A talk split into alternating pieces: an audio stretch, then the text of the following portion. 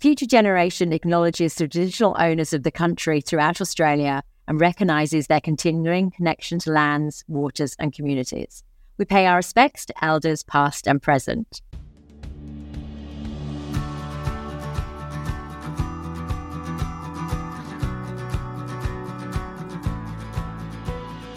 We can make a difference. We can fix this. Don't get overwhelmed. Working together, we can absolutely make a difference and turn people's lives around. Hello and welcome to Twofold. I'm Caroline Gurney, the CEO of Future Generation, and that was Jane Rowe, founder of the incredible Mirabel Foundation, which celebrates its 25th anniversary this year. Mirabel's been one of Future Generation's not for profit partners for years, since the beginning, really. And it's an organisation that does amazing work supporting thousands of kids who've been orphaned or abandoned by drug addicted parents. Jane's won numerous awards, including the Prime Minister's Centenary Medal and an Order of Australia. But what interests me as much as her charity work is the story leading up to it. So, Jane, welcome. It's lovely to have you on our podcast. Lovely. Thank you, Caroline. Right out of the gates, I'm going to ask you a question we ask all of our guests. But first, a bit of background. This podcast is called Twofold because at Future Generation, our purpose is twofold. We want to get the best investment returns for our shareholders, and we also want to get the best social outcomes for young Australians by investing in mental health and youth at risk. So, Jane, what are your two driving purposes in life? One is a very simple one, which is actually for people to be kind, kinder to each other, kinder to the vulnerable, kinder to the environment. But in a sort of broader context, and certainly with the work I do, I really want to raise awareness about the young people that we work with. I think there's not enough awareness about them, and it's very much about lessening the stigma. So, speaking of what you do, let's let's talk about Mirabel. You founded the organization 25 years ago. So, what was what was the catalyst for starting about starting it? Uh, at that point, I'd been a drug and alcohol counselor for many years, and w- where I was working, there were never enough beds for people in crisis. So when someone's in crisis, they need help now. So young people would come and see me every week, and it was a residential rehab for addiction. And they'd say, Is there a bed yet? And I would have to say, I'm really sorry, it's still a few weeks away. One particular day, four people that had been on the waiting list for a long time came to see me yet again, I said, I'm so sorry, there's not going to be a bed for some time. And they said, Well, Jane, we're just um, sick of this. We're all going to go out tonight and get stoned. Uh, and I said, Look, I can't tell you not to do that, but what I will say is that you must stay together as a group. Heroin fatalities were going through the roof at that point. And I said, Those that are dying are those that are using in isolation. They all went out that night. They um, all four got stoned. They all passed out. Two woke up and two didn't. And the two who didn't were young mums, and I'd got to know their children in the previous weeks and months. And I went to the funeral of one of the young mothers, and her six year old boy was at the funeral with um, emergency workers her biological family. Drug use so fragments a family. So his biological family were there, but they had no idea he even existed. His whole world was his mum. And as they lowered mum's coffin, this little boy went running up, going, Where are you putting my mummy?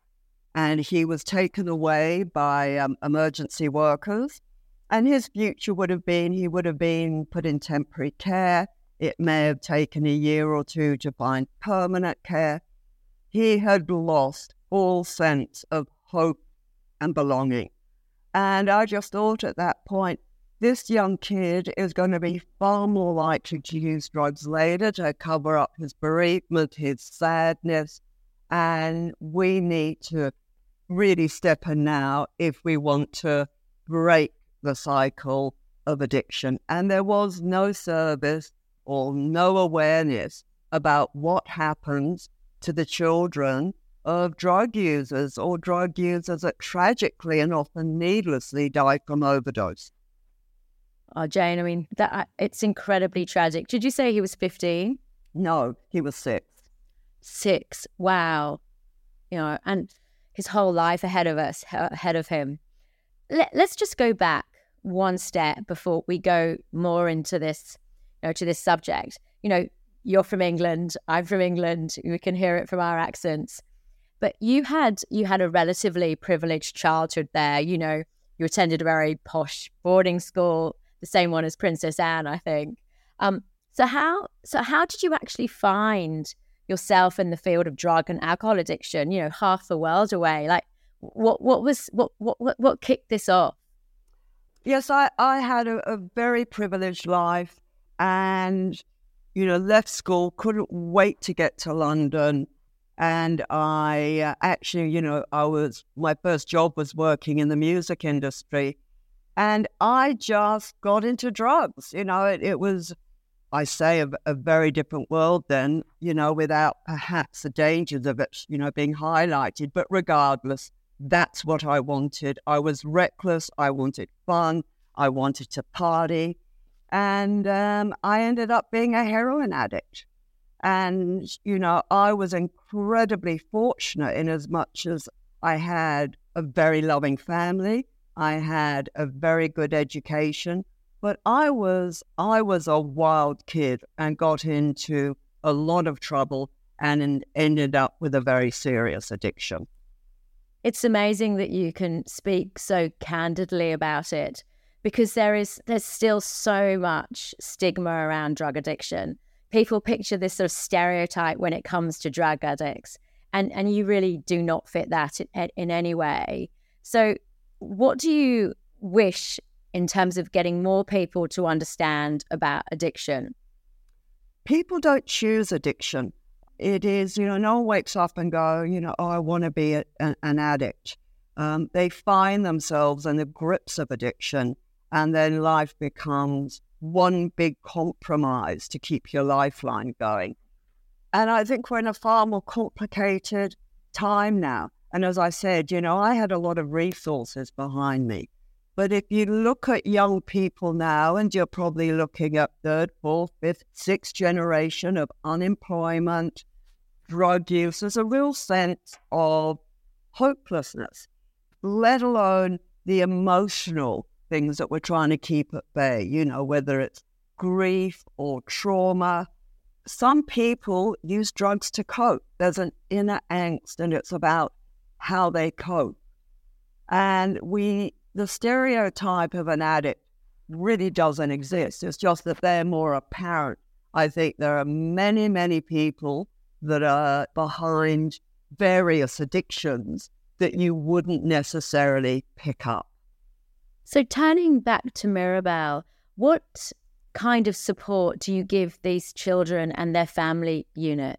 We're all about keeping, you know, the family together, and we we don't say where a child should be placed, but without a doubt, if a grandparent or auntie or uncle is willing to take on the child, or actually more often than not, children, then it has to be the best option to keep the children together.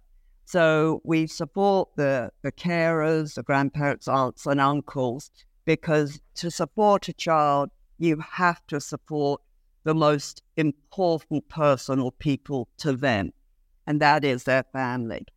And then we do a whole range of programs. That, you know, it all starts, I think, with a sense of belonging. We all need a sense of belonging. And children need to know that it wasn't their fault. I mean, time and time again, we, we get young children who would have been the ones who found mum or dad, you know, overdosed. And they will go, it's my fault. You know, I should have taken care of mum or dad. So it's about saying to these children, it wasn't your fault. You know, you were loved very much. And then making them feel connected to the community. Because as you said at you know, the start of this, there's still a lot of stigma and shame and addiction. Children inherit that shame and stigma, all that responsibility. So, you know, when they, you know, they're being, you know, replaced with their grandparents and they start at a new school, you know, one of their peers will say, Oh, you know, why are you living with your grandmother? That child is too frightened to say, Mum died of an overdose. They know that they will be judged. There's so much shame. It's about bursting the secrets and allowing children to hold their head up high and feel that they weren't to blame. I really agree with you. The blame game is such a it's a it's a really hard one to counteract as well from from what I understand.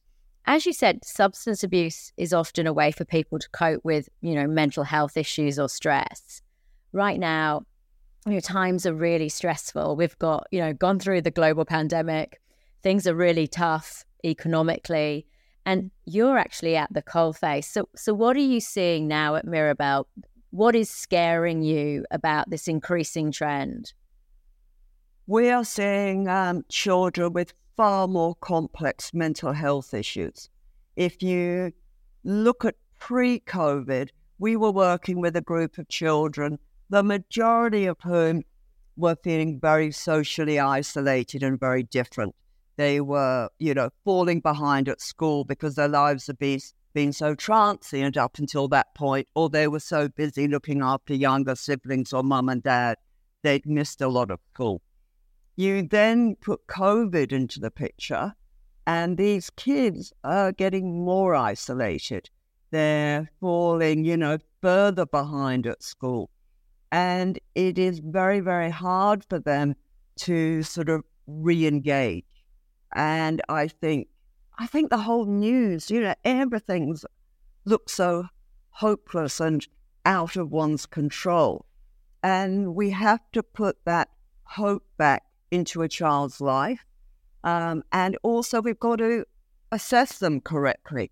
I think there's so many levels of mental trauma and grief and issues. And we, we need to be really astute as to what a young person may be experiencing to actually be of the most help possible.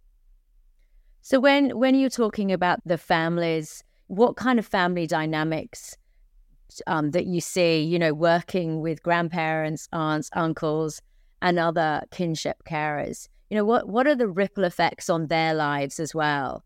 Yeah, the ripple effects are far reaching and long lasting. First of all, there's the grief of losing a loved one or um, a loved one being, you know, perhaps totally incapacitated, you know, due to addiction, the shame, the secrets. You've got grandparents who were retired or about to retire and they, they've now got children to support. And then you've got the grief of, you know, the other siblings, you know, the aunts and uncles. Suddenly their own parent isn't able to sort of parent them because they're too busy with the grandchildren. Or perhaps, you know, the sibling that got all the attention during their life still is taking up all that attention. So it can cause a lot of resentment and other forms of isolation when families are put in this situation. I mean, we've had situations where, you know, half the family have said, no, you know, relinquish these children into care.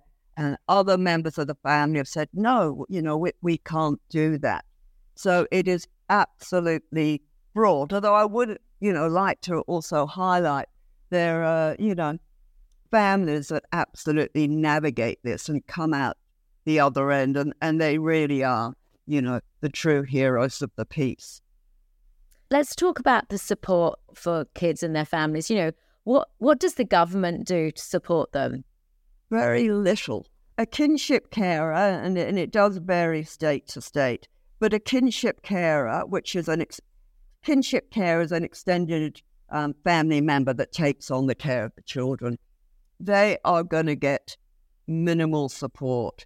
If the, it goes through the court system, which means the child be placed in care before coming to live with the um, the relative, that they may get some support, but there is absolute minimal support um, financially, emotionally for these families.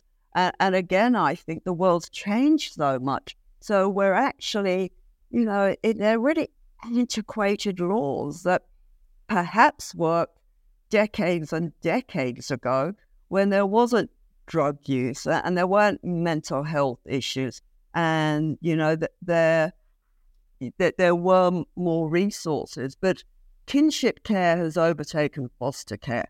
So there is a whole silent community of grandparents raising their grandchildren with minimal help and the worry of what's going to happen when they're no longer able to take care of the children.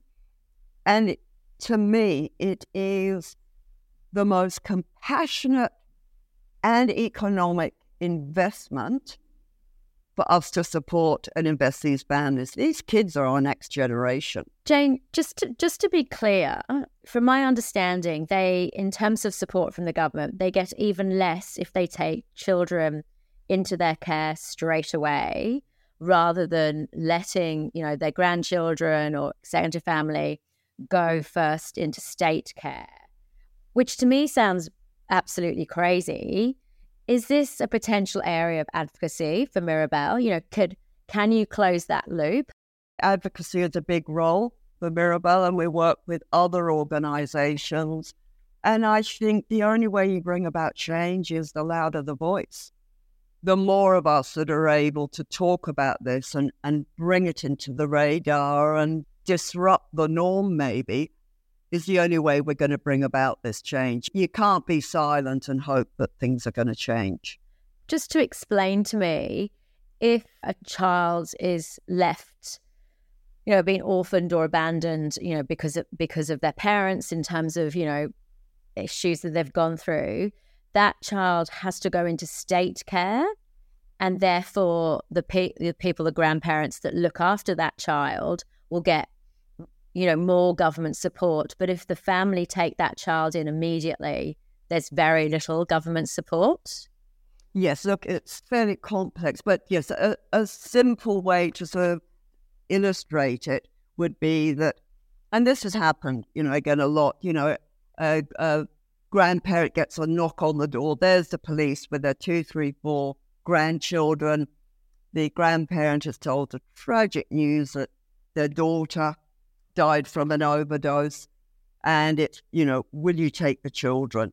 Well, obviously, yes. I mean, that's what's going to happen. But should they say, no, I can't, and the children are then, you know, sort of separated, put in temporary care, and it goes through the courts, and then the grandparent may go to the court and be asked and put their hand up, and it's gone through the whole system, then they will get some support. How long is that process? How long would it normally take? I don't know whether I can give a norm on that, but I would say we're talking of a long process.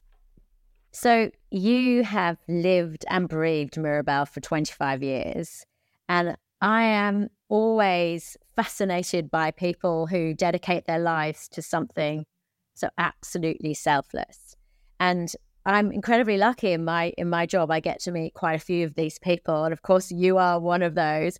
So, what do you think it is that makes some people focus on the good of society at the cost of personal wealth or individual success?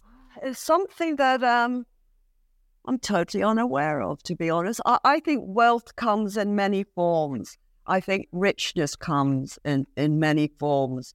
And for me, you know, working with people was the only thing that was um, going to make my heart sing, really. I, I, I, wouldn't be able to do anything else. And so I, I don't think it's, um, I don't think it's a selfless. I mean, it's very flattering what you say, but I'm not sure that it's a, a selfless choice. We just look at something and go, that's where I want to be. That's what really puts the fire in my belly. And our lives are richer because our work gives us real purpose. So, Jane, I, have known you nearly 20 years and I've always been amazed at the work you do. But was it your family? You know, were they compassionate and empathetic when you went through, you know, what you did? Do you think that's been sort of a bedrock of how you've then wanted to treat other young people? Yes, I think we learn, you know, kids aren't we, you know, we learn through our environment and through osmosis. And yes, my parents were incredibly kind and compassionate and non-judgmental. So that just becomes the norm for you. That that is sort of that's your reality. And, you know, I was always told as a child, I mean, my mother always just said, just be kind, be kind to one another. So I think that was something that definitely I, I completely um, absorbed and just became the norm for me. We've talked about, you know, the stigma and the shame around ad- addiction and how does that impact the lives of Mirabel kids? You know, are other children and their parents, you know, judgmental about their situation? Yeah, the, the the shame and stigma is still incredibly apparent. You know, one of the first things we do when you know children come to Mirabel is we um, we do a lot of activities, which you know because you've been involved in those. Because we have volunteers that help with that. So the uh, first thing we do would be what we call a big day out which is a child's first introduction to Mirabel. And we try and take them somewhere really fun, and there could be up to 90 children. And w- when they go home that night, the grandparents will ring us the next day and they will say they were a different child on the way home because they said, Nan, you're not going to believe this. Every other child there is the same as me. They're all living you know, with a nan or, or an auntie, and their mum or dad, you know, died or in prison. And it is that immediate shift of being able to be truthful with one another. It lifts that stigma. And I think, you know, they go to school, and as I mentioned before, they don't want to talk about the circumstance of, you know, why they're with the grandparents. So as a community, we really need to change the way we, we look at drugs and addiction. Because I think we need to look at the whole big picture for things to change. And shame, blame, stigma really holds children, young people back. Hey, it holds adults back. So it's very, very critical that part of the work that Mirabel does, even though it's quite subtle in a way, is constantly saying to the kids, You are not to blame. You've done nothing wrong. Mum or dad did nothing wrong. That was how they coped with their mental health or depression. And you are really empowered young people, and you are part of this community. The community is not judging you. I think it's just like, you know, your parents saying being kind to one another. And I've heard you talk about that sense of love and belonging are incredibly critical to know to kids and i am a huge believer in that. And i i kind i see so many of today's problems seems to be it seems to be caused by that breakdown of the community. Like i, I just remember being brought up in in a community you know you have aunts uncles neighbors involved in kids lives and families now are far more self-contained. You know, what what's your view on this? How can we get that sense of community back? I don't know how we get it back because everyone, you know, people are working two jobs, families are working. Again, it's so simplistic, isn't it? It's kind of going back to kindness. It's smiling at your neighbor, smiling at, you know, people down the street. But community is essential. And it doesn't have to be a big community it needs to be connection. I mean, they say that a, a child or a young person can just have one person in their life, and that can make the difference. One positive interaction person. It's about connection.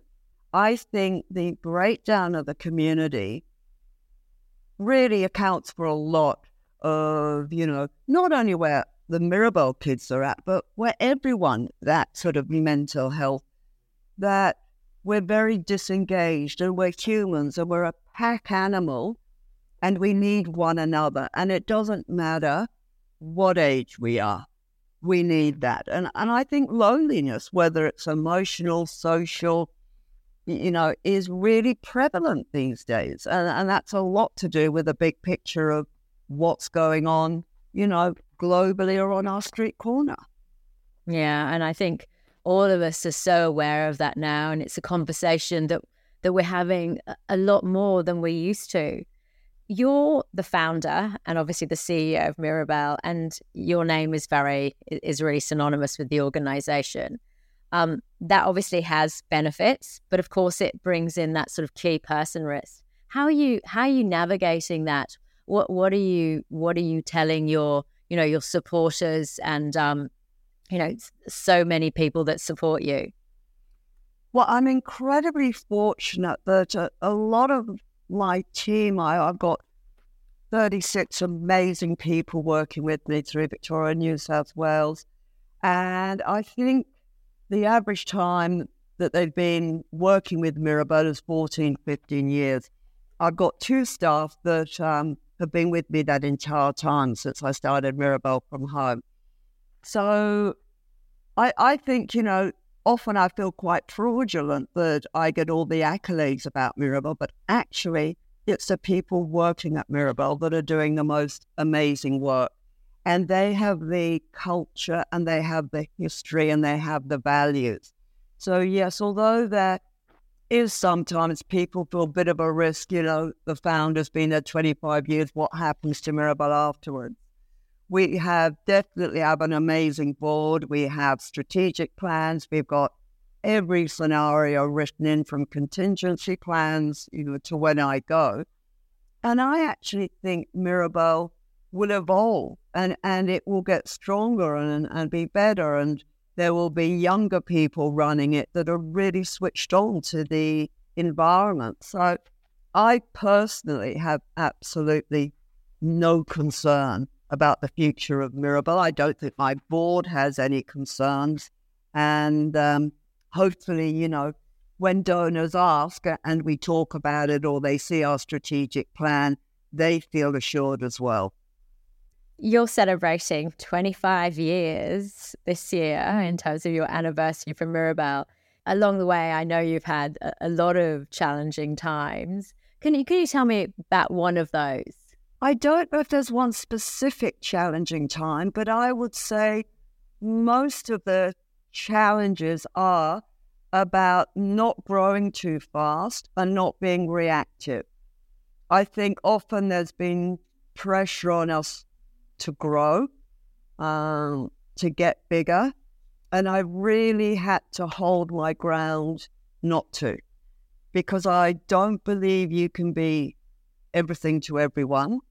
I think in this field, collaboration is the key. There are so many organizations doing wonderful work that we can work together with. So I would say the most challenging time for me has been saying no we're, we're not going to other states or, or we're not getting bigger. Um, this is who we are. And what I want to do is make a real difference to as many children as we can, which at this point has been thousands, as opposed to diluting what we do.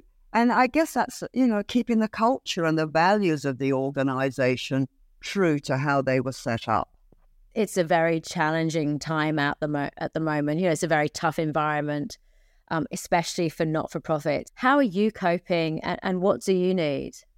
Yeah, it is a really tough landscape at the moment. We well, we need the goodwill, we need the advocacy, we need the volunteers, we need all of that and ongoing. So, but we need resources and we need donations. You know, the, the truth is drug overdose is not going down. We are still getting as many children referred to Mirabel as we were years ago. It doesn't make the papers as much, but it is still happening. So for me, and, and that, you know, perhaps goes back to your last question about challenges, it's having the optimism that we are going to have enough resources to actually work with all the kids that are coming to us. And we said 25 years ago, we will never turn a child away. And we haven't. And I'm determined not to. And that's from, you know, my earlier years working when I saw people in crisis and they're not being help available. But I think that is, in this environment, it's very challenging. I think there's a lot more organizations addressing the mental health and things in recent years so there's less money to go around more organizations. And I preach, you know, belonging and hope are my two catch cries. And I've got to um, apply that to Mirabel and feel hopeful. And finally, I was in an emergency in a, in a regional hospital um, quite recently, and I noticed there were so many young people with, you know, drug addiction, primarily ice, I believe. Are you seeing that that increase a lot? Yes, we are. Um, the the whole, you know, what drugs are being used. I've been working in this sector for thirty five years. It's a very, it's very, very different. I think there are, you know, drugs now that born out of society where people just want to be in an altered reality. So, you know, there are drugs there that are cheap, nasty, bring on psychosis. So, you know, what we're seeing a lot more is children being removed from the home due to violence, due to abuse. And um, in many cases, it's, you know, long term psychosis. You know, people aren't necessarily recovering emotionally it's incredibly tragic, but I think the work that you and, and Mirabel and all your team are doing is really inspiring. I can't thank you enough for the work you do. And thank you very much. It's been a pleasure to have you on our podcast. Well, it's been my pleasure too. And I can't thank you enough for everything that you do to help us. And I, you know, I just want to say to people, you know, we can make a difference. We can fix this. Don't get overwhelmed you know, working together, we can absolutely make a difference and turn people's lives around. Thank you. Thank you very much, Jane. Pleasure. We hope you enjoyed today's episode. For those that are interested in Future Generation, we are Australia's first listed investment companies to provide investment and social returns we offer a unique opportunity for shareholders to invest with leading Australian global fund managers while supporting high impact, youth focused not for profit organisations. Today, the companies have more than 1 billion in assets, managed by over 30 leading Australian and global fund managers. These fund managers generously manage our funds pro bono and don't charge management or performance fee. This then allows us to give 1% of our net tangible assets each year to carefully selected not for profit organisations. So far, the Future Generation companies have given 65.2 million, making us Australia's top 30 corporate philanthropists. This has been made possible through the expertise and generosity of the Future Generation pro bono fund managers, service providers, board directors, and investment committee members all of whom waived their usual professional fees. For more information about Future Generation, please go to www.futuregeninvest.com.au.